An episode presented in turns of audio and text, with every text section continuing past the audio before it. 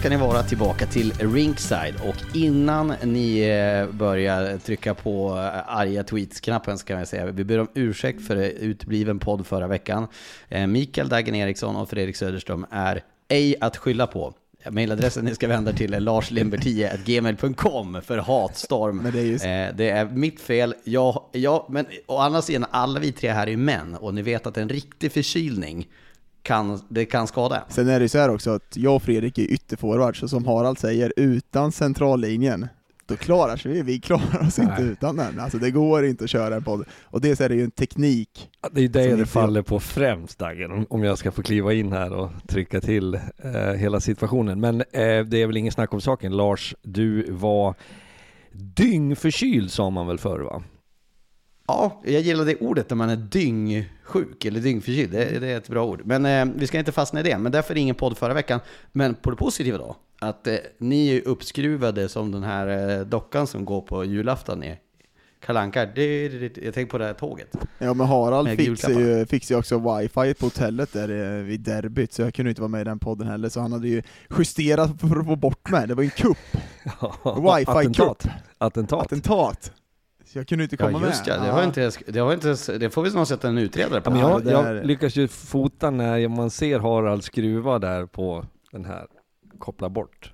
Ja men det är ju såklart, han, han ville in, och jag, jag hörde på när jag började försvinna hela tiden, han började koppla bort mig och ja, det, var, det var en tung dag men eh, han fick, han fick skin och han gjorde det med bravur. Det gjorde han. Eh, vi har ju massor av hockey nu och, och, och jag menar, det- är ju bara att välja vart vi ska börja. Det finns ju hur mycket som helst. Det har kommit nyförvärv idag, Brickley förra veckan, vi såg eh, Björklöven mot Djurgården i fredags. Eh, ehm, eh, Fredrik, välj var vi ska börja. Ja, men jag tycker, ska vi inte ta lite kort om vad som sker på marknaden då först? Lite, det händer ju lite grejer och jag tänker att du Lars kan ju säkert rapportera, om inte kronologiskt så åtminstone noggrant. Ja, men vi kan väl ta, till att börja med då, de, de stora grejerna så kan ju ni få svara upp på det. det. Det som hände senast idag var ju det att Amil Krupic ansluter till Södertälje på ett eh, låneavtal. Vi spelar in det här måndag. Eh, fr från Växjö. Och Amil Krupic har ju varit en ledande back i Kristianstad, eh, som ju varit utlånad till- SHL även förra säsongen. Eh, och nu ska han då in i Södertälje. Vad, vad tänker du om det Dagen? Bra, riktigt bra. En back som jag tror behöver det också, självförtroendet, att komma in i ett lag och han får spela mer. Jag träffade han faktiskt uppe i Växjö när jag satt och käkade lunch och frågade lite hur han mådde. Han såg ut att träna bra, var i god form, så han får in, jag tror att det kan bli en jackpot för eh, Södertälje, för det är en bra back. Han har offensiva kvaliteter och kan bidra tillsammans med Norbe. Kanske de har saknat den typen av back, så eh, jättebra. Jag tror att det stärker Södertäljes aktier ännu större, mer. Jag är ju förtjust i att man tänker eh, det, det känns lite nytt med Georgsson, att, inte att man tänker generellt, men att man tänker rätt och att man eh, i en begränsad marknad, för det här hade ju vi uppe till diskussion bland annat med Per Kente, du och jag Lars, eh, Björklöven-Djurgården, med hur marknaden ser ut, vad finns det för utbud, att man också kan... Snustort var väl ordet han använde? Vad sa han? Vi sa han sa att det var snustort på Ja, marknaden. ja, det sa han nog, men att man då får tänka nästa fas, vad kan det vara? Kan det vara lån? Kan det vara, och, och vad lånar man? Vad, vad ska man ha spelarna till? Ehm, de hade ju Viktor Sjöholm där en kort, kort sväng. Ehm, vi ser också vad som händer, vad heter han, Lukas Forsell, va? Färjestad-spelaren som var till Karlskoga, Exakt, kommer tillbaka tillbaka och liksom får fart. Det, det finns fördelar för alla parter i det där egentligen, men det som vi också slogs av, som jag fick till mig från Björklöven-håll, är hur hur mycket det nu är på följande sätt att man tänker ja men vi skulle vilja ha en spelare eh, men det är beroende på om den klubben kan släppa för att de ska få den som i sin tur måste bli av med den här. Eh, det är mycket mer komplicerade steg i rekryteringarna nu och att då komma över Krupic för Södertäljes del tror jag är väldigt bra. Ja, och sen är ju inte Krupic från, rötterna är inte från Stockholm, han är från Halmstad från början, Ja, när han spelade AIK. Nej, det, där. det, är jag. det var jag som var lite ill ute och cyklade lite. Men det är en bra rekrytering och jag gillar hur man jobbar också, hitta de här kornen också. Nu ser vi också Karlskoga ta Kokkonen som inte har fungerat i Västerås, tar in honom i Karlskoga, där han har fungerat innan. Bra rekrytering, jag tror att det är också bra för Västerås att få bort honom, där de inte är nöjd med hans prestationer, kommer in i Karlskoga där de verkligen behöver en mer offensiv och ha någon som liksom biter i, trycker på lite. Han är ju den där stora, tunga forwarden som jag tycker de saknar i Karlskoga, men också en offensiv spelare som kan få fart, för han skapar otroligt mycket, men han är lite ineffektiv i vissa stunder och det har varit i år i, i det här Västerås. Eh, och I Västerås händer det då grejer, det, det är två grejer av eh, olika dignitet. Jesper Johansson ansluter tillbaka till Västerås från Klemensnäs. Han har ju flyttat upp med sin, eh, med sin sambo. De är ju uppifrån Skellefteåhållet, där, där, där jag är född. Eh, och har spelat i Klemensnäs, det är för övrigt Sveriges kallaste ishall med god marginal. Eh, och eh, han ansluter till Västerås. Och sen snackas det mycket om Patrik Berglund också Fredrik. Ja, det, det är ju det finns ju eh, av historiska skäl eh, spekulationer kring huruvida det är rätt eller fel. Och det är saker som är svårt att diskutera för det är eh, som sagt de spekulationerna och det som pågick under den tid när han lämnade Brynäs är ju saker som naturligtvis är känsliga. Eh, och jag tycker att den frågan är en sak. På det sportsliga planet så är ju Västerås i en situation där man skulle behöva rekrytera. Sen är det ju oerhört viktigt, och det är det jag menar lite grann att jag tycker att Södertälje visar eh, lite fingertoppskänsla på att om man plockar någonting så ska du veta, det ska inte bara vara en, generellt en bra hockeyspelare. Du ska ha en känsla att den här kan vi sätta i den här positionen tillsammans med honom. Vi kan använda honom i ett boxplay eller vi ska ha, att, att man är genomtänkt. För annars, ibland tror jag att klubbarna plockar på sig lite dilemman också. Jag tycker att, dock att Jesper Johansson är perfekt för det Västerås. Jag tycker att han har varit saknad, jag tycker han var väldigt bra när han spelade i Västerås, kommer tillbaka. Patrik Berglund, Patrik Berglund, karaktären, nej jag tycker inte att det är rätt för, för Västerås just nu att ta in den typen av karaktär. Visst, hockeymässigt eh, har han kvaliteter, men just nu så ser inte jag att han ska in i den truppen, för jag tycker att det, det, det är en lite dag-till-dag-spelare. Han, han kan vakna på en rätt, han har kvaliteter offensivt, finns där, men rätt för det här Västerås just nu, nej jag tror inte den karaktären ska in i det Västerås. Det som jag tänker på Johansson där är ju ett tecken också till att klubbarna om du inte kan plocka eh, de absoluta topparna, för det är väl där det snarare har varit den stora bristen för klubbarna, både SHL och Hockeyallsvenskan. Att, att, och det är ju svårt, det säger sig självt, att ha en bra spelare är ju förmodligen kvar. Det är ju sällan de, de liksom kommer loss. Men om du kan hitta sådana som du vet passar in i miljön, som har, är uppskattade och respekterade av lagkamrater, av supportrar. Sådana filurer kan du ju faktiskt bredda med eh, och göra ditt lag bättre, så att det går att rekrytera på olika sätt. Och det är ju det, är det som blir intressant, hur de jobbar. Vi pratade ju om det för några poddar sedan också, hur sportcheferna får ändra sitt arbete lite här nu. Man får leta på ett nytt sätt och det, det är intressant att se vilka som liksom klarar av att plocka det. Vi ser ju Modo plockar in Vela och Brickley nu från Västervik och får se vad Västervik gör nu då. Hur ska de hantera den här sessionen? Jag vet att många säger, ja men vad kommer hända med Västervik? Ja men jag tror på något sätt, det skulle inte vara hållbart att ha kvar Vela och Brickley i Västervik, för de kommer dit för en sak, ja, men de ser att man kan komma till ett större lag, man kan komma till SHL, hur man jobbar. Hade de varit kvar i Västervik, hade deras form dalat, de har inte fått ut lika mycket av dem.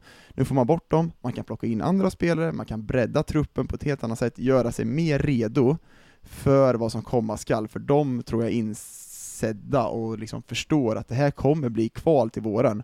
Och där tycker jag man gör det smart, man släpper dem, man kan plocka in mer spelare, fem, sex stycken för den här pengen, och Vela och Brickley kommer fortfarande i Modo vara bättre än vad de skulle vara i det här Väster, Västervik under den här senare perioden. Men med det sagt så är det ju också ett misslyckande. Det finns ju inget lag som börjar en säsong med att plocka och rekrytera spelare och tänka att äh, de, han var lite för bra. Skönt att vi blev av med honom. Så jag tycker att det, det är lite eh, osanning i resonemanget som kommer från klubben också. Men det är ju en överlevnad för Västervik. Ekonomiskt, ja ekonomiskt och, Men... och för att de spelarna ska komma. De kommer inte till Västervik annars tror inte jag. Jag tror att på, på, något sätt så säger man också att när ni kommer hit, ni kommer bli, om ni gör det tillräckligt bra, då kommer vi släppa er. Vi kommer släppa er till den klubben som vill ha er, för en peng eller att man går till SHL. Men det är också som du säger, jag håller med Fredrik, att det är ett misslyckande för klubben att man inte liksom har en attityd och en ett syn på sig själv att man vill mer eh, än att bara överleva varje säsong. Det, det, det Som supporter skulle jag vara svårt besviken om man nu rekryterar folk, man samlar in pengar, man säljer bingolotter, man pantar burkar, man bakar sockerkaka och säljer i kioskerna, och så kommer det bra spelare. För det är ju inte så att de får 20 miljoner. Det är inte som i fotbollsvärlden där du kan forma en ung spännande spelare och sen kommer Napoli och betalar 75 miljoner euro för den. Utan vi pratar om spekuleras kring en miljon. Vi, vi sitter inte på några siffror så att jag, jag, jag tycker att det är något litet unket över det ja. Vi hade, vi hade ett år i, i Karlskoga, vi hade den typen av ja, vi, vi släppte spelare, vi släppte Mattias Kolan Karlsson till, jag vet inte om det var Färjestad, och jag kommer ihåg eh, känslan i truppen då, när vi släppte honom. Vi var kanske, vi låg på play-in eller vad det var då, play-off-plats liksom. Känslan var att vi, vi gav upp lite, att föreningen gav upp lite. Och den, den, den, den håller jag med om, att det finns en misslyckande, men jag tror på något sätt att Vela och Brickli inte hade varit bra i Västervik, för de vill iväg. Jag tror att de vill iväg, och därför tror jag att det kan vara, om man bara ser till det just här och nu, ja, då hade de varit tvungna att släppa dem, och de måste ta in nya spelare, och då kan man få en större bredd i den här truppen också. Vi pratade lite grann om det här i tv-sändningen i fredags Fredrik, och då, då kunde vi se en intervju också med Martin Gudmundsson, och så sa jag eh, efter den intervjun till dig Fredrik att att eh, han ser ju verkligen inte ut att skriva under på det här. Då sa ju det, det är självklart ingen tränare vill bli av med sin bästa spelare. Nej, men och så tror jag att det är. Jag, jag har inte full insikt, lika lite som ni har i Västerviks situation. Eh, jag förstår dina poänger Daggen och, och jag tycker också att det är Eh, det, det, nu får man ju laga efter läge med det man, de förutsättningar man har.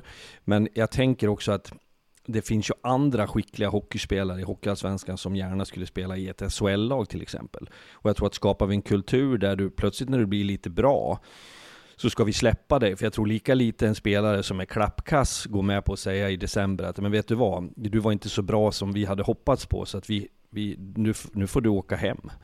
Eh, för att du har inte varit bra. Jag, jag, tror inte vi ska, jag vill i alla fall inte se en, en hockeyvärld där man på grund av att man är bra och att man på något sätt har gått med på det, för det, jag tror att det är så du tänker att man har byggt upp det klimatet i Västervik. Mm. Där man, kommer du till oss och du är bra så kommer vi att släppa dig. Nej, där, där har du också ett, eh, ett problem med Västervik Tingsryd, vi pratade om det i någon podd sen, att Tingsryd kanske skulle må bra att spela division 1 och vara en vinnande kultur, där man liksom är med och kampas i toppen, man vinner matcher, man slåss liksom hela tiden för att ta klivet upp. Men nu är det både Västervik, Tingsryd, de, de liksom ligger varje säsong med överlevnad hela tiden, att man måste överleva ekonomiskt, man måste också överleva spelmässigt, man måste släppa spelare på grund av det här, och jag förstår att Gudmundsson inte köper det, och det skulle inte jag göra som, trupp, eh, som spelare i truppen, jag hade varit Vad tror ni spelarna säger? Jag tror att de är frustrerade. Jag tror att, sen vet man att Öhman och de här, de har varit med om det tidigare, de vet hur det är. Men jag tror på något sätt att nu ligger man med, med liksom en snara där nere, att du kommer liksom, börjar inte vi vinna matcher här nu, då går, då är vi i kval snart. Och det tror jag man känner också en liten uppgivenhet från, som spelare, att man liksom släpper de här spelarna så tidigt, men på något sätt, jag tror, jag, som jag sa innan, jag tror verkligen inte det varit hållbart för Vela och Brickley var kvar, för de hade, de, deras form hade släppt alltså om inte de hade fått komma iväg. För det, jag tror på något sätt att de har, har den insikten att eh, de ska iväg om de presterar. Då sätter vi punkt på den, det ämnet och det för oss eh, ganska enkelt vidare då till det som vi inte diskuterat eh, i poddform. Danny Brickley till Modo. Eh, Marcus Vela klev in och gjorde hattrick eh, nu i helgen för Modo, som eh, ju dessutom kommer snart att få tillbaka Dickinson, de kommer snart att få tillbaka Woods, de kommer snart att addera Danny Brickley.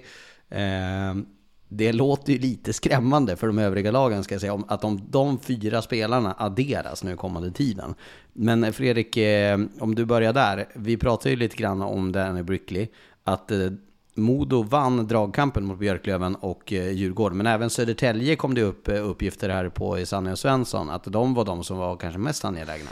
Ja, men det där har vi ju också, det har ju varit en snackis länge och bara det att man, vi har ju förutsatt att Västervik kommer att släppa de här spelarna säger ju lite grann om, för att stänga den storyn i sig. Men det faktum att Modo, som har gått så bra, som har haft så fin höst, som har många som, som har överträffat sig själv, breddar ytterligare, eh, bekräftar ju bara det faktum att nu har man fått smak på det här. Man har haft en fantastisk tid, man, man går för det och det är helt rätt agerat. Jag kan inte säga någonting annat, men jag, jag, jag ser ju också eh, två saker till. Det ena är, vilket jag tror inte är hela sanningen, men det skadar ju inte att vi får de bra spelarna istället för att våra motståndare får dem. Sen tror jag inte att det är det drivande skälet, att man köper upp hela världen bara för att ingen annan ska ha någon spelare. Men det som kan följa med. Och det tycker jag faktiskt är relevant. Jag är övertygad om att, att eh, Gradin och Karlin och övriga där vet precis vad man vill göra. Jag tror att truppen är införstådda med att vi går för det här. De får säkert tydliga direktiv och så. Men tro mig, det finns inga lag som konstant är lyckliga eh, och välmående där alla köper sina roller. Och för varje spelare du stoppar in så skapar det en, ett visst mått av frustration, diskussioner, vem ska spela?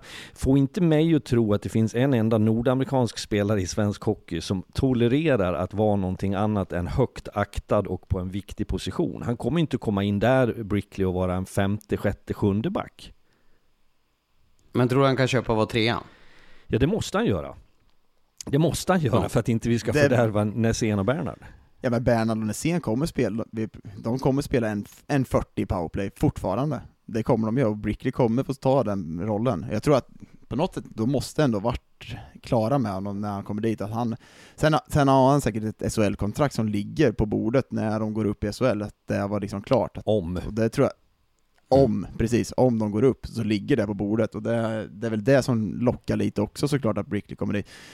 Men på nå jag, jag tycker att den, den, det är såklart en bra värvning, men det, jag vet ju också hur det är, som Fredrik säger, att det blir gnissel och lite gnabber, gnabb i truppen när det kommer in, och nu om man kollar på backsidan i Modo, liksom, det är Norén, det är Ingman, alla ska ha speltid, alla ska ligga på mycket, det är Wahlberg. Wahlberg, Alltså det, Folin, Berg. Sen kommer det komma skador, det kommer komma skador, det gör det under slutet. Jag tror att de vill komma in med en bred trupp, de vill inte hamna i en situation där man är beroende av att Bernhard är borta, att eh, det försvinner. Så, därför tycker jag att Brickley kommer in där. Och han är ju en tvåvägsback, jag tycker att han är bra i båda riktningarna. Nu har han varit inne på mycket bakåt såklart, men han är stor, stark, har den liksom pondusen på isen, så eh, på något sätt eh, tror jag också att de, de tar nu, och lite på grund av att inte Björklöven är någonting som blir stärkta. Det blir en bonusfaktor kanske i alla fall, är vi kanske Verkligen. överens om. Jag gillar, ju- jag gillar ju Brickley, jag tycker att han är en bra, bra offensiv back såklart. Så, Åh, ja, han, han, kommer, han, kommer inte spela, han kommer inte spela 27-28 minuter. Eh, med det sagt, är du... Ja, jag bara Fredrik, adderar en sista grej på Brickley, på det faktum eh, som du avslutade med Dagen, med speltiden. För det, det är också så, jag vet inte om jag sa det eller om jag drömt det, jag gjorde någon jämförelse med Eh, jag höll på att säga Chad Billings har inte jag haft. Cody Curran menade jag. Eh, som spelade väldigt mycket. Jag hade honom i Norge, han kom till, till Rögle, hade en trög start och blev sen väldigt framgångsrik. Men av erfarenhet på just backar som du spelar mycket, som har eh, den här offensiva läggningen, och, och, så blir de när, beroende på speltid, så du, du anpassar ditt spel lite grann efter det och, och hamnar du i en miljö där du kanske är mer formell, du måste spela på ett visst sätt, du har konkurrens på ett annat sätt, så justerar du din egen prestation lite grann och den, den förmågan tror jag Brickley besitter. Det vill säga han kommer inte ta sitt Västervik-spel, landa det i Modo, för det tror jag skulle kollidera eh, duktigt. Så att det blir en liten prövning att fasas in i Modohockeyn och den ska bli Det- jätteintressant att följa. Det blir ju det blir också som, som du har varit inne med, att när du spelar mycket, spelar väldigt, väldigt mycket som back, då spelar du enkelt i vissa situationer. Den, den, är ju, den är ju väldigt, du ska orka spela på ett, ett, ett Henrik, Henrik Larsson i Karlskoga är ett praktiskt exempel där också, när han spelar mycket, då gör han det enkelt nerifrån, gör det väldigt bra. När han spelar lite mindre, då vill han göra lite extra grejer, han vill vara lite skönare, han vill göra det där svåra hela tiden. Så eh, det är ju en balansgång att kunna hitta den där. Hej, jag Ryan Reynolds. På Mint Mobile, we like to do the opposite of what Big Wireless does. They charge you a lot, we charge you a little. So naturally, when they announced they'd be raising their prices due to inflation, we decided to deflate our prices due to not hating you. That's right. We're cutting the price of Mint Unlimited from $30 a month to just $15 a month. Give it a try at mintmobile.com slash switch. $45 upfront for three months plus taxes and fees. Promo rate for new customers for limited time. Unlimited more than 40 gigabytes per month. Slows. Full terms at mintmobile.com. Eh, om vi går då från det tillbaka till eh, eh, matcher. Eh, så fick vi ju se en häftig match i, i fredags mellan, häftig, eh, ja förvisso. Det, det var ju lite märkliga situationer, men eh, en match som stack ut mellan eh, eh Björklöven och Djurgården. Eh, Dagen, eh, jag vet inte hur mycket du såg av matchen, men eh, Fredrik, eh, den av er som känner sig manad, eh, kan ju summera lite grann vad vi fick se. Ja, jag, jag, fick, jag, jag var dömde, eh, så jag fick kolla den i efterhand på er. Och det var ju anmärkningsvärt att Djurgården inte har lärt sig än vad Hockeyallsvenskan har gjort. Jag tycker inte de är redo för vad som komma skall när de åker upp till Umeå. Vad, vad liksom, vad händer när vi kliver ut på isen? Det är topp, det är lapp på lucka, det kommer vara full fart från start. Djurgården är inte redo. Och det, det finns inget, man kan inte säga att de har 100% sett lägena. Det, det kunde stått 7-0, det kunde stått 3-0, men de är inte redo. Det, duellspelet finns inte. Och det, jag tycker på något sätt, när Garpen kom in, det blev lite bättre spelmässigt, men fortfarande, de vet inte vad, innan den här säsongen, vad som krävdes i Hockeyallsvenskan. Och det tycker jag är största problemet i den här matchen också. De kommer upp till Umeå, och liksom, de, de står på hälarna från första start. Man ser första bytena där Björklund kommer ut, får checkar. Bill, eh, nu säger jag också Billin, Killing försöker liksom chippa, plocka. De är inte redo. Och det tycker jag ni är inne på sändningen också, det är det största problemet med det här Djurgården, att de inte liksom är klara för vad som krävs där uppe. Sen självklart, de behöver få tillbaka spelare, de försöker komma dit, men det är undanflykter. De är tillräckligt bra i det här laget för att kunna ta sig an Björklöven, det ska de vara. Och den attitydsmässigt, jag tycker att det, det, det, är för mycket bortförklaringar i att man har borta skador, eh, spelare borta. De var inte redo. Min e-, erfarenhet och bild av skillnaden mellan Hockeyallsvenskan och SHL är att SHL är mycket mer eh, kontrollerat, mycket mer strukturerat. Du vet oftare vad som väntar dig. Match efter match påminner om varandra. Det är sällan de här stora skillnaderna. Hockeyallsvenskans stora charm är ju just det oberäkneliga och att man inte, det som är en onsdag i på Hovet mot AIK ser helt annorlunda ut mot Björklöven en fredag på bortaplan. Att, att det finns faktorer som påverkar spelet och spelarna i större utsträckning. Och det här är ju det som jag tycker att Djurgården inte riktigt har greppat. Jag, jag uppfattar att om man man rycks med eller man, får, man har inte fullt klart för sig vad som väntar. Jag, för ett ögonblick tvivlar jag inte på Djurgårdens förmåga att, att preparera sig eh, för match. Jag, jag, är övertygad om att det är ett gäng med bra, rekorderliga människor i tränarstab och spelargruppen. Men det är inte så att de känner, alltså det ser överraskat ut. Känslan när man står mellan båsen, just den här specifika matchen i fredags, så var de tagna av det som skedde från start man blev, det ser nästan, jag vet inte om det är fel ord, men att man är överraskad. Oj, vad fan, de kommer här, de sätter press, de jagar, de plockar upp pucken, vad är det här? Det kommer liksom en frustration som föds ur det. Eh, och man kan å ena sidan säga att Djurgården var eh, ja men det, det, var liksom lite håglöst, jag tyckte man slarvade, man skvätte bort puckar som man blev väldigt hårt straffad av. Men jag vill också vända på det och lägga det lite på att det är Björklöven. Det är Björklöven som imponerar på mig genom att få matchen precis dit de fick den. Med den starten som medför att 5200 människor, en 13 dag, ett gäng av dem har tagit en bira eller två, de får ett stäm, de får en, en, ett flow, de får en energi från läktarna i båset som som gör dem ostoppbara där och då. Plus att de har spelare som för stunden är stekheta. Sen kan man ju säga så här, Björklöven saknar Weigel. Det är en av ligans eh, skickligaste framspelare. Man saknar Jakob Olofsson som jag tyckte växte från när han kom in i Björklöven och var en toppspelare i ligan. Det är spelare som är borta. Eh, Djurg Jesper Jesper Lindgren är borta, helt rätt. Eh, medans eh, om du tittar på Djurgården så saknar man Norman, klok, smart, duktig spelare. Man saknar JVM-spelarna, man saknar Klasen, Fredrik Forsberg, om jag nu bara följer liksom namn, sen kan vi tycka om någon spelare eller inte. Eh, så ja, Djurgården kan komma undan med att det är inte bra när det är för många borta. Men är det som du säger Dagen, jag köper det och tycker du är rätt ute, att det, man ska akta sig för att ha de undanflykterna. Det, det... Förlåt det, det är livsfarligt. Och det, det är många lag, jag tycker att Björklöven har klarat sig otroligt bra under den här skadeperioden. Jag tycker inte man haft de typen av du har, du har på något sätt liksom köpt situationen, du har gjort det bästa av det, du, du kommer tillbaka starkare, imponerad av vad de gör i den här matchen. Men jag tycker, liksom, du, du får inte stå och liksom hänga upp det på att det är mycket skador, sen hör man också nu börjar det komma liksom, nu kommer tillbaka spelare, då är inte de i matchform då tar man den, då tar man den liksom, att komma in i, vet du, den beaktningen också, att ja, men då måste vi få in dem i matchen. Du ska få tillbaka i bättre form. självklart. Du, Men är, är inte det här ett sätt att försöka lugna fansen liksom? För de, de börjar ju ana oråd också när de ser att shit, vi blir så här överkörda av Björklöven och de är tvåa i ligan. Då är Modo ännu bättre sett i tabellen. jag, jag- jag, jag betvivlar inte på vad Djurgårdens högsta liksom, prestationerna när de väl är bra, då, då, då är de topp, topp, topp och de kommer utmana. Hittar de den formen i slutspelet så kommer de vara med. Men på något sätt så, mycket bortförklaringar och jag tycker att de är lite bekväma. Det är, de är inte redo, jag tycker i derbyt när AIK till exempel visar upp ett spel som jag var väldigt imponerad över, att de liksom sätter press på dem, de är uppe i ansiktet på dem, då tycker jag Djurgården är bekväma, och det ser jag också i den här, i den här matchen mot Björklöven. De är inte där, och det är, de vill spela, de, de vill liksom vara förande.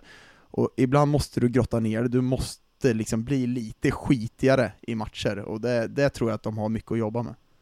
Garpenlöv lät ju faktiskt besviken på andra derbyt. Eh, där sa han ju rakt ut att vi står inte upp för varandra. Och det är ju någonting som eh, Djurgården verkligen kommer måste göra när det är slutspel. För det är någonting folk kommer jaga så är det jag och Djurgårdsspelare. Ja, och det, det gör de ju varje kväll, så jag, på något sätt så har de ju hanterat det bra, de ligger trea i serien, de har gjort det bra. Men det är fortfarande det AIK visar upp, då visar de ju verkligen hur man ska komma åt det här Djurgården, för där visar de ju en svaghet. AIK knäckte ju koden om en för en kväll, för jag tror att, jag vill i alla fall tro att alla typer av prövningar du åker på som lag, den fysiska man fick mot AIK i starten, den mentala och den liksom effektiviteten hos Björklöven, att när du har gått igenom den där brännan så, så har du lärt dig någonting av det också. Och till Djurgårdens jag ska inte säga försvar, men som ett resonemang är ju att den här förändringsgrejen, för vi hade den diskussionen uppe i ett powerbreak Lars var det va? Där poäng, eh, poängsnittet Fagervall Fagervall kontra Garpenlöv så, så låg eh, Fagervall på 1,8, eh, nu ligger Garpen på 1,6. Eh, och så sa vi, jag tror att jag hade något, för, något, eh, någon förklaring, Harald hade någon, men jag säger igen, bara som en påminnelse, att det Djurgården behöver göra, det är mitt eh, råd, det är att använda de här återstående 20 grundseriematcherna till att bygga sitt spel, stärka sin identitet, sin grupp, skapa de här tydliga rollerna så att när slutspelet börjar, då har man prickat det. Men jag vill också säga att jag tror att sådana här matcher som i fredags, när du har 5-0 eh, i baken efter en period, att det är skadligt. Det är skadligt för moralen i gruppen, för förtroendet från supportrar, eh, känslan gentemot varandra, att fan, jag, jag tycker inte du står upp för mig på isen, jag tycker inte du, du spelar fast mig, du skvätter bort det, det, det är sår som kan vara lite besvärliga att läka. Stora sår kan jag säga också att det kan bli i en spelartrupp, att man känner den här osäkerheten, oj, vi verkligen var så himla långt efter Björklöven. Att det, man känner av det, oavsett om man kommer tillbaka i andra till det, det blir automatiskt. Den matchen var död efter första perioden, så var det. Och det, det tror jag, som du är inne på Fredrik, det, det sårar mer än vad man tror. Att man blir liksom, man visar, man blottar sig på något sätt så enormt mycket i den matchen. Eh, eh, en grej innan, innan jag går fram till det jag skulle säga. Eh, målvakten Munter, här 05 som vi komma in och stå. Jag tyckte ju att, eh, eh, alltså jag förstår att han vill ju säkert stå. Men det känns ju som en ganska tuff situation att komma in i när liksom hela Umeå står och jagar på Björklöven med- och det står 5-0. Ja, och det där tror jag, om jag 4-0 minns rätt, så våra kollegor Lyckner och Karlsson hade ju ett gnabbande om det där. Eh, när han kom in, huruvida det var, jag tror att Harald sa att De gnabbas väl? Var, var, det, var det Galaida som gick ut eller bytte de ut han? De bytte Ja, ut han. de bytte ut han. Eh, men eh, det enda jag kan säga, eh, för jag tror heller inte att det är en optimal situation, men det var, han imponerade på mig. Eh, han såg ut som en liten pojk, han är nästan en liten pojk. När jag, jag liksom, vi står ju två meter ifrån när han får besked, du ska in. Det kanske man inte hade planerat när man vaknade på morgonen att man skulle få göra och vad det, skulle, vad det stod på, på tavlan. Men, och det där har man ju sett förut med, med unga målvakter och jag, jag blir lika imponerad varje gång över sättet han går in och faktiskt genomför en, med mina ögon, sett till hans förutsättningar, väldigt bra match och att man pallar med det. Det, det tycker jag är läckert. Ja men fat, fatta Ja, pulsen då. nervös. Fatta Ja, pulsen där, otroligt. alltså han går in fullsatt. Det stod, vad stod det, 3-0? 4-0. 4-0, 4-0. totalt överkörda. och tänker, alltså han, må, det måste snurra i skallen för honom. Men det, han, han gjorde det otroligt bra och det är ju, vi hade ju också, när vi var uppe, då var det ju Björklund som fick ta in en 17-åring också, så det, det, man ser det ju ofta. Men Mm. det händer ju mer och mer när de här skadorna kommer och då, då tänker man väl att man kan ta in någon på bänken där som är ung, men då får de chansen, då, tror jag inte man tänker att de ska komma in. Mm. Jag har en grej till gällande Björklöven och, och jag, eh, jag aktar mig för sånt här när det kommer till tv-situationer, men eh, podd kan väl vara lite lösare på reglerna, eh, tycker jag. Men nu börjar jag ana lite oråd. Vad händer med Linus Klasen egentligen? Det är väldigt tyst, man hör lite surr. Eh, han har inte spelat sedan, eh, ja, vad är det på 13 december om jag inte räknar helt fel. Han spelade några matcher, han eh, gick poänglös från de åtta sista tror jag det var. Eller nej, han gjorde, gick mållös från de åtta sista. Vad, vad, hör- vad hör ni, vad tänker ni där? Jag menar Linus Klasen är ju värvad som, som stjärna till det här laget. Jag tror att det är ett större behov att få tillbaka bredden, JVM-spelarna och de typen av spelare än vad man får tillbaka Klasen. Jag tycker verkligen att de, de, är, de är större behov av den typen av tjänarspelare. Men det är såklart att ja, det är helt tyst om Klasen, vad som händer eller vad skadesituationen är. Garpenlöv svarade väl till oss i studion efter att det var day by day. Eh, som gammal tränare så Med vet jag att det leende Ja, bakom. och jag Det vet som gammal tränare att det finns en till- manual som man följer där det faktiskt står att ja men jag är inte läkare, eh, steg ett, steg två är day by day och trean är det återstår att se. Eh, och han följer den manualen. Eh, så jag, jag sitter heller inte på någon inside eller något, eh, något mer. Jag tror så här dock att eh, om Klasen när han är hel och frisk och redo så är det en, en, en, en different maker. Alltså han, han bryter mönster, har de full tillgång till truppen så, så är ju det en stjärna när han är på det humöret. Så att det skadar ju inte för Djurgården att ha honom hel och frisk. Nej, verkligen inte. Men jag tycker om vi, ska, om vi kollar lite på rollfördelningen i Djurgården så tycker jag att eh, det, Söderlund när han försvinner här nu, jag tycker att ändå att det på något sätt att de, de ser ändå vad, ja, han är inte tillräckligt bra för en toppkedja som man kanske är betald för att vara. Nu tycker jag ändå man, nu tycker jag om Djurgården ska ta in någon typ av spelare, då vill jag ha attityd. Jag vill ha attityd, jag vill ha hårt jobbande längre ner i, i hierarkin liksom, där, där de kan liksom grotta ner sig på helt en till Daniel Brodin typ. Ja men ja, precis, Har, hittar du den typen av spelare som kan göra mål också, självklart. Men jag vill, jag vill se en spelare som spelar boxplay, jag vill se en spelare som, men som tacklar, som, som har den här attityden. Det tror jag är ett stort behov i Djurgården. Jag, på något sätt så tror jag att de kollar på det också. Det, det skulle vara intressant att se och höra Som har varit de... center, som har haft nummer 61, som har eh, fyllt 35 sedan något år. Kontraktannons jag har hört på länge här. Jag kan pendla, det är inga problem. I'll be ready.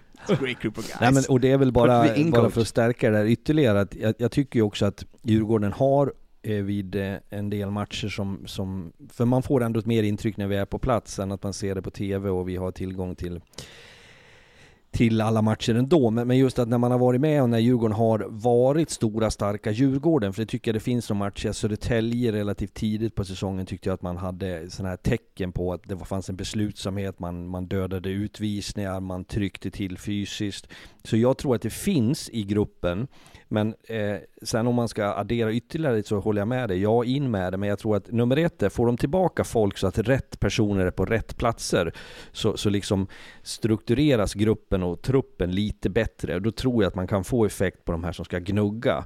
Men rent generellt så tror jag för de här lagen som kommer slåss om toppen och slutspelet så skadar det inte att ha pålitliga Ursäkta, hostar jag. Det smittar här över länk, Dagen. Eh, pålitliga, hårt arbetande, fysiskt spelande.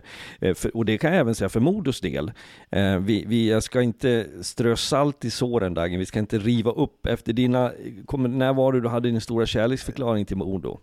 För- Ja, Det är någon Ja, månad sedan. för att kompensera dina första stapplande steg i podden när du sa att det var enkelt att åka till Övik så, så har vi ändå sagt att Bekvämt var det Bekvämt. Nej men vet du att bara för att, jag, jag skojar om det, men, men det är ju, det gäller även Modo, som har varit ljuvligt skickliga under hösten. Så är det så att när slutspelet börjar så blir det en annan typ av karaktär. Vi såg det förra året i semifinalserien eh, mot Björklöven som jag tycker en stor förklaring att de vände det till att ta sig till final var för att man vann det fysiska spelet lite mer.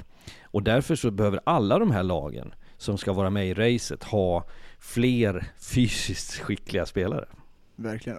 Eh, om man ska gå på Modo så tar de in Vela, han är ändå stor, han har ju den typen av liksom, ja men den typen också, att han kan ta till det här slutspelsspelet, vara tung, möta, tackla mycket. Ja, nej, jag, jag, jag, jag ger mig inte, Fredrik vill du locka in mig i Modo, Modo-hatet Jag ville egentligen bara jag. bekräfta vad du sa. Jo, men det, jag, jag håller med. Sen har ju Modo hittat en annan typ av spel under den här serielunken Verkligen, som har verkligen. imponerat, men jag tror att de måste hitta den typen av spelare, för det kommer bli ett helt annat spel i slutspelet.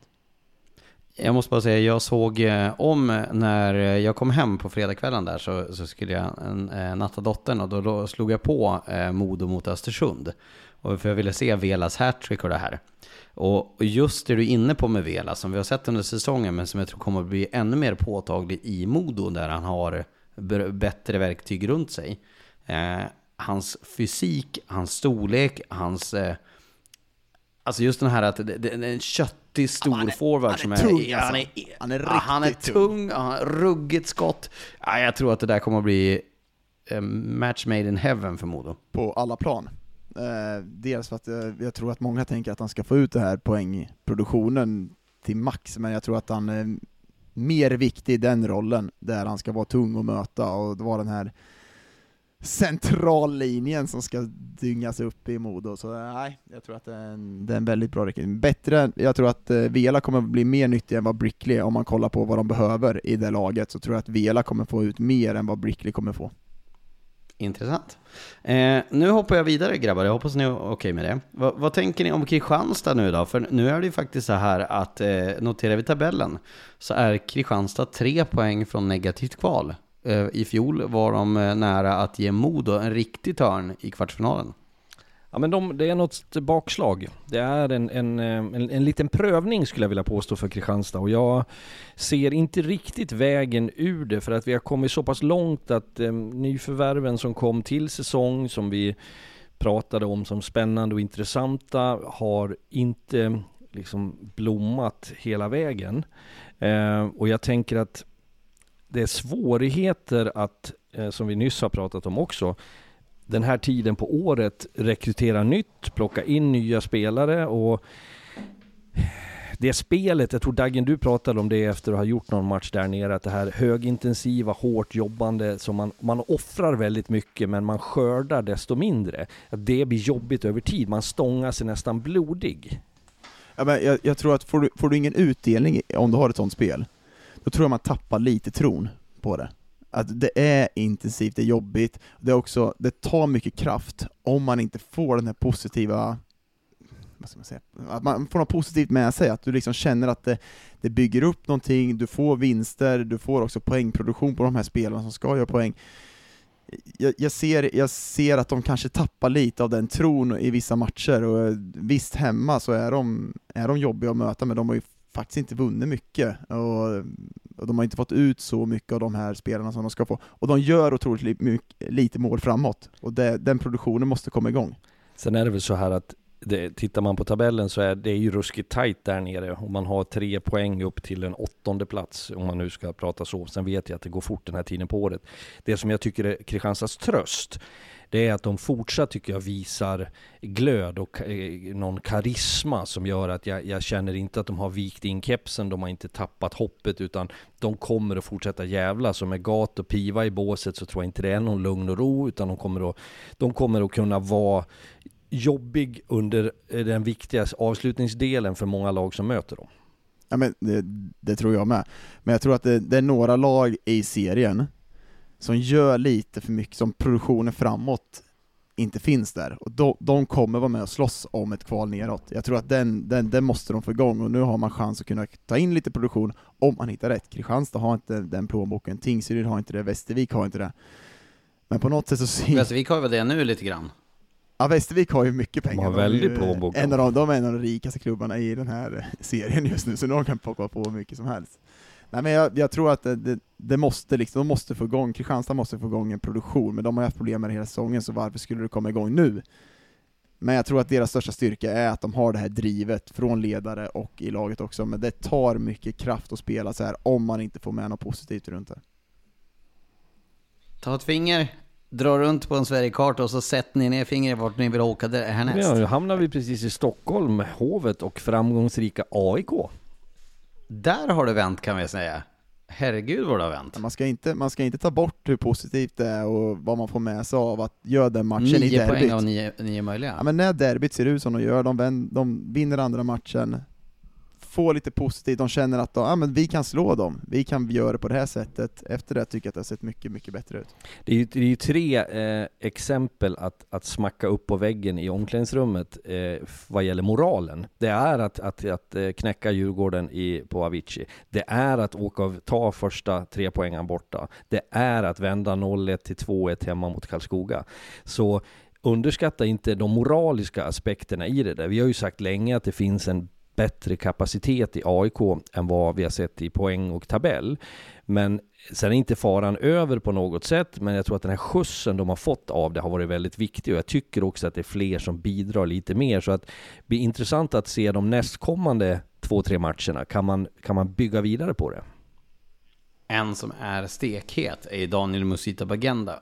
Som eh, ju har gjort, eh, om jag inte räknar helt galet, är det om det är fem eller sex mål de fyra senaste matcherna? Han är bra. Han är född på samma dag som mig, 16 juni, så det, jag förstår uppsidan hos Mosito Bagenda. Nej då.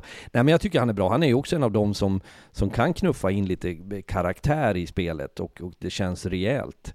Eh, och ofta ska man väl säga så här, när lag, när det trevar lite grann, eh, och, och, man har haft en, en, tuff tid så är det ytterst sällan ett geni till tränare som trollar fram en ny spelidé eller en sportchef som plockar in en spelare och allt vänder utan lösningen och sanningen sitter ofta i truppen och i gruppen, det befintliga gänget och sen hur man får fart på dem, det är en konst i sig men, men det är de här goda tecknen, de lagen som får fart sent om sidor, det kommer ofta ur att det är några som leder laget i, i, i handling.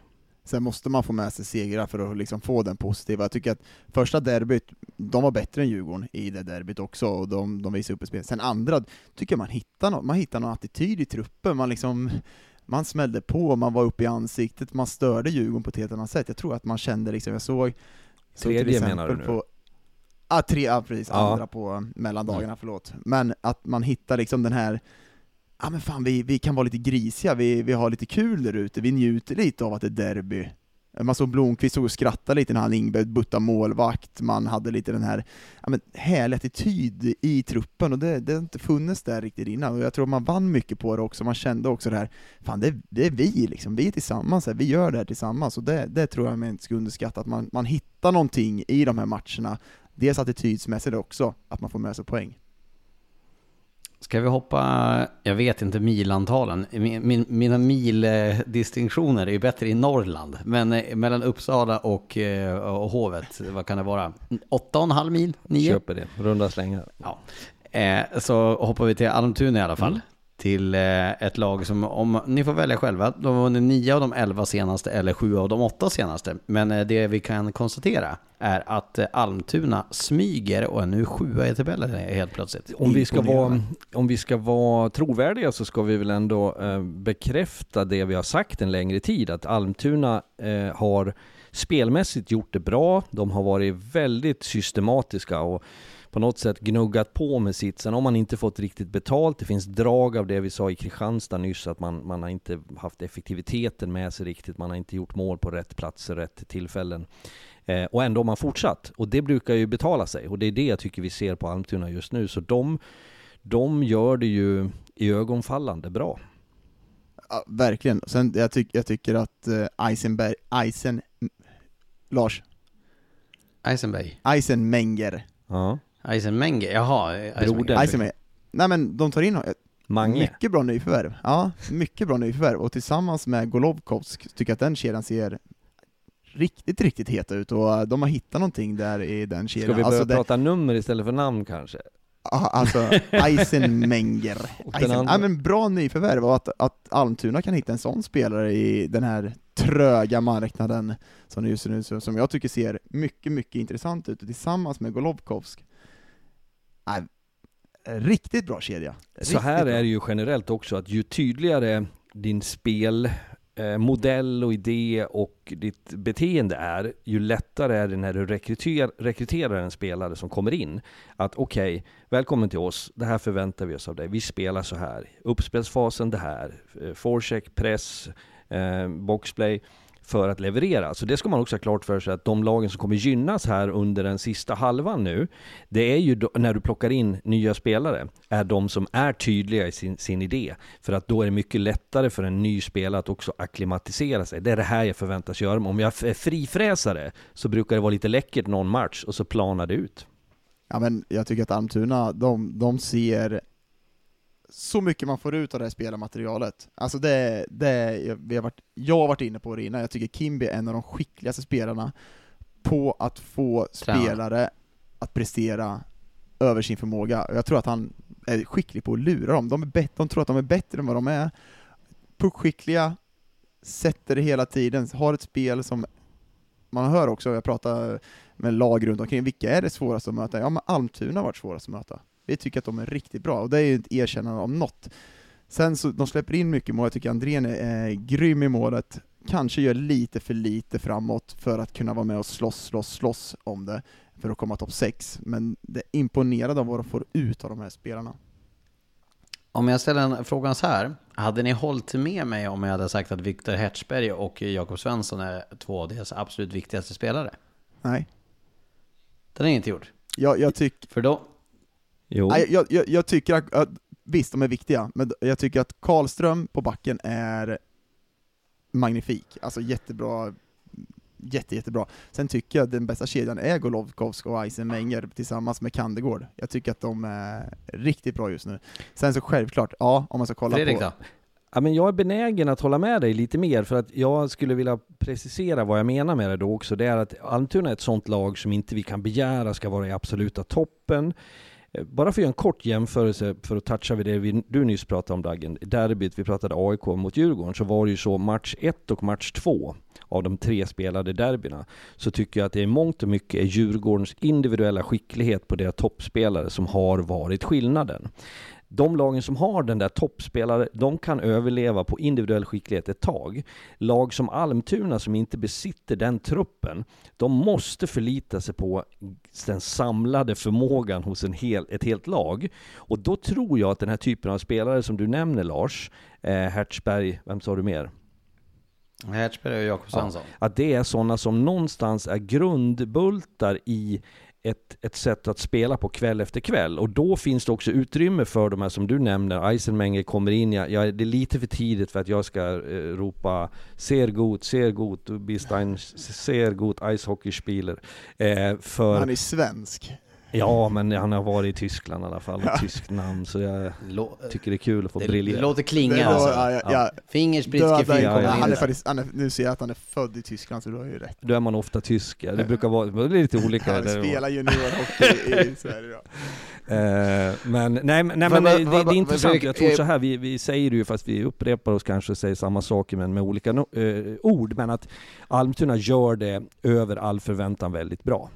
Jag vill trycka in Ja, Halestam och, anledningen varför jag sa det, vänta Dagen. Anledningen varför jag frågade om Svensson och Hertzberg, det är därför att nu när de har vunnit så mycket, så har de inte varit med. Så de har klarat sig utan dem också. Om, det brukar ju vara så att ju- mindre klubbar har en nyckelspelare borta, brukar det ju kosta betydligt mer. De är inget bra, jag ändrar mig. Jag ändrar mig. nej, nej men det vet jag om. Men, men är det helheten? För det, det är ju inte tio lysande stjärnor i Almtuna. Jag, jag, Exakt så. Fredrik, jag, jag köper tänket med vad, vad du är inne på, men jag tror att om de ska ta ett nästa steg och komma än högre upp, då är Eisenmenger, Golovkos, de måste prestera tillsammans med Halestam, och de måste liksom, de måste träffa sin form, då tror jag de, de, kan, bli, de kan bli riktigt farliga i ett i slutspel. Nu vänder jag västerut. Eh, och nu skiter vi i, i geografin här. Vi ska till Karlskoga. Och jag är intresserad av två saker.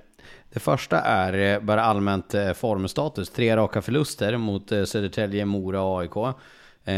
Och det andra är att Kokkonen verkar vara på väg tillbaka. Vi pratade om det i tidigare i podden, men, men just det här, vad, vad ska han komma in med? Är det rätt? Och vad säger han om formen? Jag, jag säger att Kokkonen till Karlskoga är perfekt. Vad var det där innan, vet vad som krävs, vet också, Karlskoga vet också vad de får ut i Kokkonen. Jag tycker att han har haft en helt okej okay säsong i Västerås. Jag förstår att Västerås släpper, de har inte fått ut produktionen på samma sätt, och han kan uppleva, skapa mycket, tung att möta, kan vara lite ineffektiv i vissa stunder, men när han träffar rätt, då är han enorm alltså. Och jag tror att får han bara lite självförtroende, som han behöver, och får känna att han är king shit, tror jag att han kommer att göra succé i Karlskoga. Jag har Men inte så formen? mycket... Vad, vad sa du nu? Nej, jag, jag bara, formen, alltså om man kollar på dem, jag tycker att det är vi, pra, vi pratade om det nu, jag tycker att uh, han är in, uh, Torsen är inne på det i sändningen i Karlskoga vi gjorde för en vecka sedan, när han säger att de har förlorat lite av sin identitet. Ja, det har de gjort. Det, sen har det inte varit det här hårda, tuffa, det har inte funnits på, på några år, det har försvunnit över tid.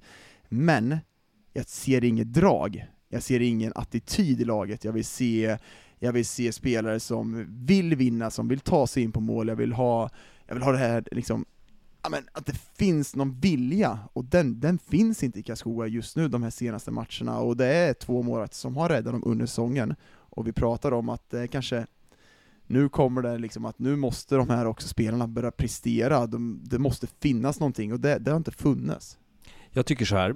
Eh, Karlskoga var för mig förra säsongen det mest eh, solida laget i ligan när det gällde eh, försvarsspelet. Man har två målvakter som är och har varit över tid nu imponerande bra, som har förmågan att en sämre dag på jobbet, vilket kan hända alla lag, eh, och en sämre kväll, så har de lyckats spika igen och vinna matcher till Karlskoga. Men jag tyckte också att Karlskoga hade ett väldigt tydligt försvarsspel. Man hade en klar prioritering. När jag tittar på antalet insläppta mål, så av de lagen som befinner sig högre upp i tabellen så har man släppt in klart flest. Man har släppt in fler mål än Vita Hästen, bara som en jämförelse. Trots att man då sitter med två eh, starka målvakter. Så jag tycker att det är där man har tappat lite grann. Den här offensiva tveksamheten som finns, den, den har man inte, då ska man ju ha i åtanke att, att Björklund försvann, men så tycker jag istället att man har fått in eh, Storrajtan, vad heter han nu då? Albin, Eh, Albin ja.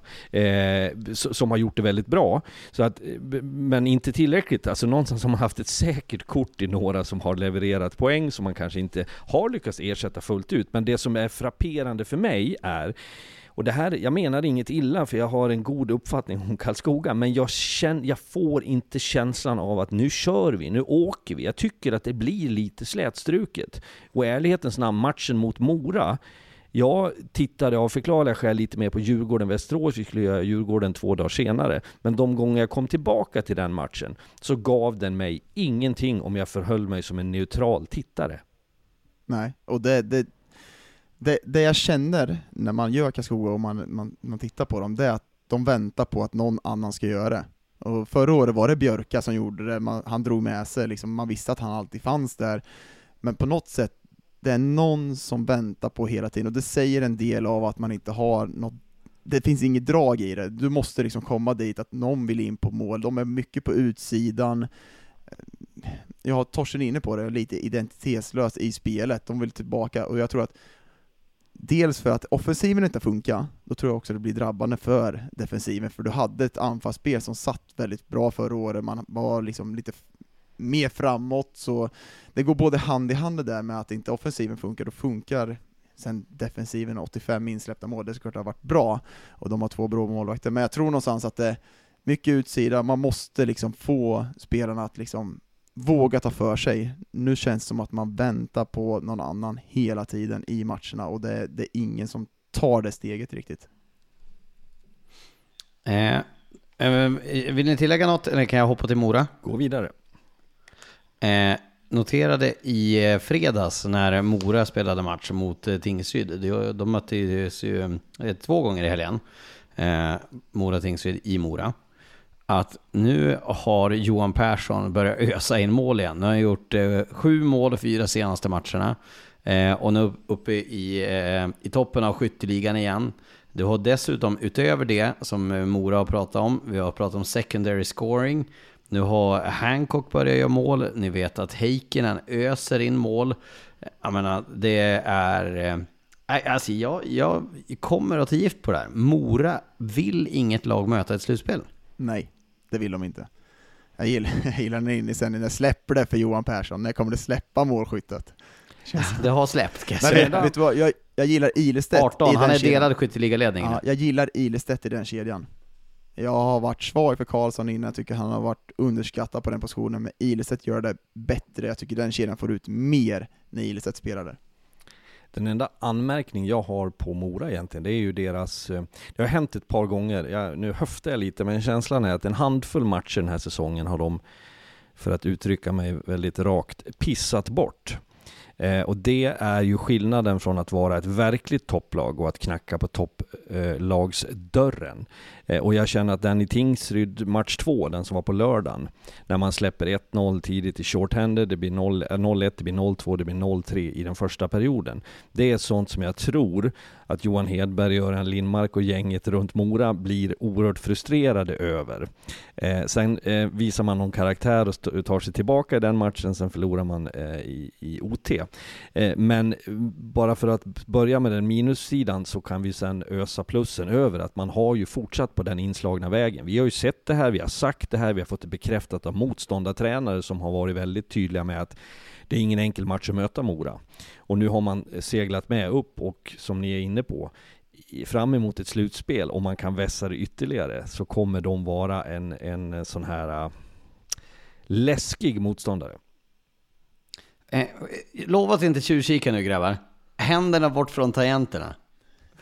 Vem, kan ni sätta topp fem i poängligan nu? För det, det har ju hänt en del, det har inte hänt jättemycket. Vilka, vilka är topp fem i poängligan? Jag kan börja, eh, Bernhard. Ja, Eh, Han är tvåa. Vi har eh, Schilki. etta. Vi har... Pooley? Alltså, und- Pool är inte med. nej, vi har någon av Mora-grabbarna. Han är nia ska vi säga. Ja, eh, vi har någon av eh, Persson eller Ljunggren. Ja, Eh, då säger jag, jag säger eh, Ljunggren. ja, han är femma. Ja, jag säger Nässén då. Att han är kvar topp fem. Sexa. Fredrik? Vad, vilka är obokade platser? Eh, tredje och fjärde. Jag på säga Fitzgerald måste jag ha gjort ett ryck. Sjua. Sjua. Ja, men då har vi Linus Widell uppe. Nej, han har en lagkamrat som är ännu högre, men Widell är åtta. Pasic är trea fortfarande. Eh, och Johan Persson är nu fyra. Så det, det, min poäng med det här var det att Johan Persson och Daniel Ljunggren, nu är de topp fem i poängligan. Allt är som vanligt igen i Mora. Men skillnaden, Och- får jag bara säga det? Skillnaden är... Ja. Jag vill, innan jag vill jag bara lägga till. Nu har han gjort 18 mål, att eh, Johan Persson leder skytteligan på lika många mål som Mikkel Ågård och Nick Schilke. Så att nu, allt är som vanligt igen. Men det som är skillnaden nu är ju att det är, spelare, det är fler spelare som bidrar i, i Mora. Eh, om du bara är beroende av att Persson och Ljunggren ska göra sina poäng. Men sen har, du, har vi fått de här andra som vi nämnde, Heikkinen ligger med. Alltså, du, har- du har fler som knuffar in. Det gör ju också att du, du producerar mer och det, det är ju ett tecken på att laget är bättre såklart. Ja, de har ju varit... Jag tror en, en riktigt bra back till i Mora. Då kan de på riktigt spela hockeyallsvensk final. Ja, de kan vara där, det kan de verkligen. Men jag, om, jag, om jag bara får titta på de här lagen, jag tycker att de andra lagen har en topp som är lite bättre. Jag tycker verkligen det. Alltså i spelet. Sen självklart, de har en otroligt fin form och de, de ser jättebra ut. Och jag tror att hittar de rätt med Persson och Ljunggren som de har gjort nu, samtidigt som Heikkinen och de här eh, Miketina som, som jag tycker har varit den bästa kedjan under hela säsongen. Ja, livsfarliga. Ja, jag vill ju påstå att när man går in i ett slutspel så om du skulle säga att det fanns två delar att ta hänsyn till, där den ena är toppspelare eller individuell skicklighet och den andra är lagets förmåga och spel. Vad har störst betydelse? Så hävdar jag med en dåres envishet att det är klar fördel för de som har en grupp ett lag, ett system, ett spel. Det är nummer ett. Kan du sen addera individuell skicklighet på det. Någon som gör målen i powerplay, någon som smackar dit friläget, någon som blockar det där skottet, så är det det som sen leder hela vägen. Så att där tycker jag att det är Moras fördel, att det ändå finns en systematik i deras sätt att agera på. Hur mycket tror ni att de störs av att eh, Johan Hedberg sägs vara klar för Örebro? Jag tror ingenting. Jag, jag, jag tror faktiskt inte det. Jag tror inte det påverkar dem. Självklart, jag tror att många spelare uppskattar Hedberg otroligt mycket. Han verkar vara en, nu känner inte jag han privat, men det, det, de små stunderna jag träffar honom så eh, uh, genuint trevlig och verkligen mån om att spelarna ska må bra. Och sen har jag ju sett det, eh, satt det här spelet något enormt i år, så jag tror att på något sätt kommer man sakna honom, men jag tror också att man är, har varit klar från början att Hedberg ska liksom vidare på något sätt, att han, de känner det i truppen, att han, han kommer inte vara kvar där länge. Och det här är ju en del av spelet, det, så, så ser det ut. Och jag, jag tror snarare, för det ska vi också komma ihåg, att en skicklig tränare eh, formar ju också en miljö eh, runt sig med människor som bidrar och som gör att det sitter kvar lite grann. Man, man får akta sig som tränare så att man inte tror att betydelsen av mig själv är enorm. Och det tror jag inte att Johan Hedberg gör, utan han har sett som en viktig del i hans ledarskap att okej, okay, så här spelar vi, så här tränar vi, så här är vi när vi representerar Mora tillsammans med övriga ledningen. Så den dagen jag försvinner så ska stora delar av det finnas kvar. Det är ju den skickliga tränaren, den som kliver in i ett lag och, och försöker vara någon eh, med hemligheter och konstigheter. Det kan gå bra ett tag, men över tid blir det sällan bra jag, jag, tror faktiskt att det hade påverkats mer om till exempel Persson, Ljunggren kanske hade ryktats bort, att de, ja men vad, vad, vad, då hade det blivit mer snack om det. Nu, nu är det på något sätt en ledare som, som försvinner. Persson Ljunggren har varit där länge, de, de har varit det här loket för dem så många gånger, och även i år. Då, då, tror jag att det kanske blev lite mer gnissel i gruppen. Ja, men vart är ni på väg? Är det det här som händer? Jag tror på något sätt att man är med på vad det här handlar om.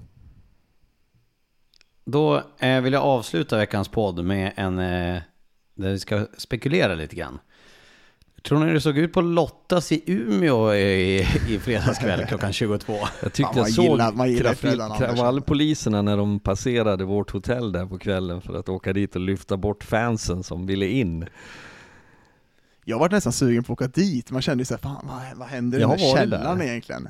Jag har varit där, många år sedan så var vi där i samband efter någon match och hade ledigt och då var det en dåtida Björklöven-ledare som tog med oss ut på Lottas.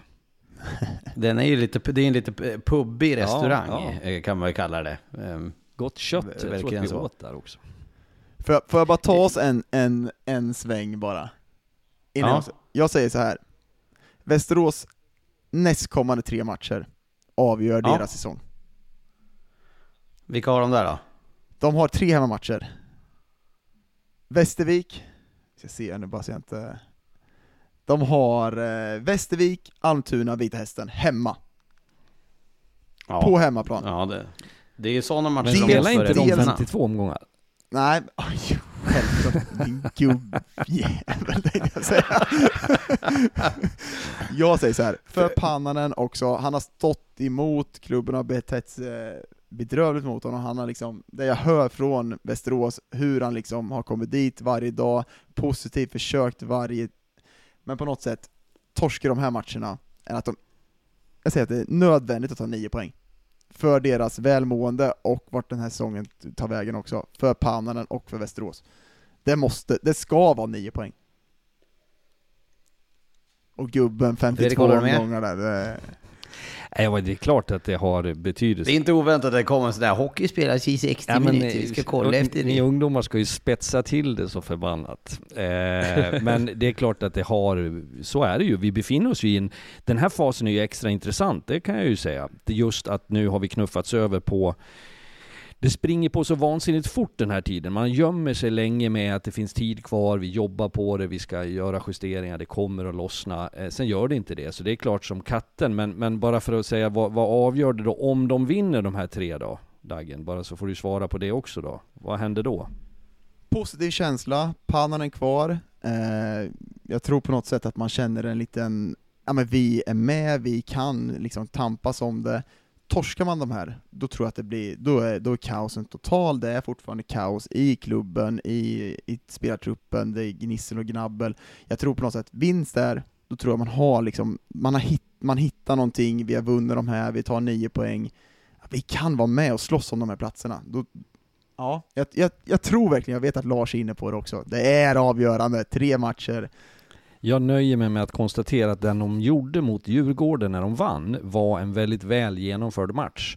Den borde ha gett dem, eh, nu vet jag att en, en gång är ingen gång, två gånger en gång-gång som David, våran producent, brukar använda sig av. Eh, men där tyckte jag att de var, jag ska inte säga att de imponerade, men det var ett styrkebesked för mig.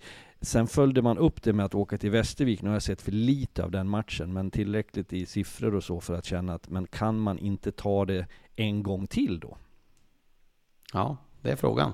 Eh, och kul att vara podda med er igen. Det känns som att det var eh, svinlänge sedan. Men Det var det, var ju, året. som vi var inne på. Ja, det, det var ju faktiskt det. det är också rätt gubbigt Det att är säga. ytterligare ett gubbskämt. Skrattar gott här för mig själv. Ja, ja, det förstår jag. Det förstår jag. Eh, eh, med det, hörni, ska vi avrunda? Ska ni säga, Dagen, vill du säga tack och hej till alla som har lyssnat? eh, får du göra det den här veckan. Åh, jag är bara glad att inte Harald är med och fifflar med wifi, så jag, jag vet inte, han kanske, han kanske sitter där bakom mig och fifflar med ljudet så att jag kopplas bort hela tiden. Men jag är otroligt glad att vi är tillbaka och jag ser fram emot 2023, vad det kan ta oss. Ta hand om er. Tja, tja.